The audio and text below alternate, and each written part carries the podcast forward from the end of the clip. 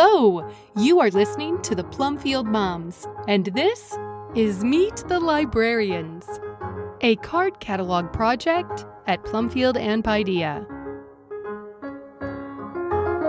Sherry Early's Library Journey from Sherry Early at Meriadoc Homeschool Library, Houston, Texas. Read by Diane Pendergraft. I suppose I was born to be a reader and a librarian. After I learned to read in first grade, I was insatiable when it came to books, and the public library, Tom Green County Library in San Angelo, Texas, was my source. We were only allowed to check out 10 books at a time, and so in the summer, when I finished my 10 books within two or three days, I would beg my mother to take me back for more.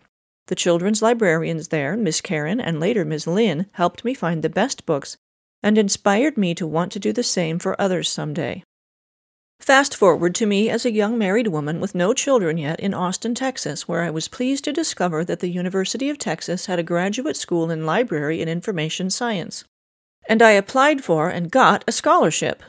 There I learned some of the nuts and bolts of library organization and book selection and cataloging, but I really learned to be a librarian first from Ms. Karen and Ms. Lynn, and later when I became a school librarian myself. It was so much fun to be able to use other people's money, tax dollars, to buy lots and lots of good books for my school libraries, and then to put those books in the hands and hearts of children. After a few years as an elementary school librarian, I retired and moved to Houston with my engineer husband and our first child. Books were a part of our home from the beginning, and as I went on to homeschool eight children, we collected more and more books, some good, some excellent, and some admittedly disposable after one read. When my youngest entered high school and had outgrown most of the picture books, although we all still read and quote the Francis books by Russell Hoban and Frog and Toad by Arnold Lobel, I didn't want to get rid of the good ones. So I sorted through and kept the best and decided to open a library. With no grandchildren at the time, I just couldn't see the books sitting on shelves or in boxes with no one to read them and love them. That was nine years ago, in 2014. The library started out in one small room, grew to two connecting rooms, and now occupies three rooms of my house in suburban Houston. As the children moved out, the books moved in. The library, now called Meriadoc Homeschool Library after my favorite character in The Lord of the Rings by J.R.R. Tolkien, became an excuse to collect more books, a magnet for book donations, and a source of joy for me and for my patrons. I began with two or three patron families, friends who decided to support my crazy idea of having a library even though the public branch library is only a couple of miles away from my house.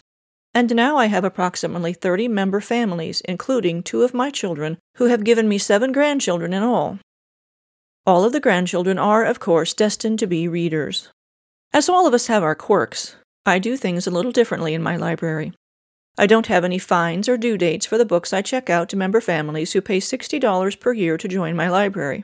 I ask the families to please return their books as soon as they are done with them so that others can enjoy their riches, and for the most part, they cooperate beautifully.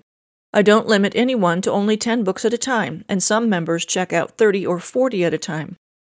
Others only borrow two or three books each time they visit the library. The library is open three days a week Mondays, Tuesdays, and Fridays and I wish more people came on all those days to keep me company and to justify opening on three days. Many of my patrons place books on hold using my catalog at TinyCat, Library Thing, and just pick up and return their books from the front porch, especially since COVID days. I miss the human interaction. My library has become my main occupation and calling since I've retired from homeschooling. With grown children and a retired engineer husband who builds bookshelves and other furniture as a hobby, I am blessed to have this library as both a work and a ministry. There are more books being published in our day than ever before, but the good books are being discarded, hidden, shunted aside, and lost in a sea of books, some good, but most of them ephemeral and rather silly. Some of the most lauded and advertised are even harmful and damaging to young minds. As I see what is happening to good books in our culture, our bookstores, and our public libraries, I am compelled to consider this library as a rescue mission and a way to honor the Lord and bring the best books, books full of good ideas and beautiful stories, into the world of children and of adults who use my library. This article is part of our Library Notices series of library stories at the Card Catalog. You can connect with us to comment on this story or any of our other library stories on our Facebook page. Under the podcast tab at plumfieldandpaideia.com, click on Plumfield Library Ladies.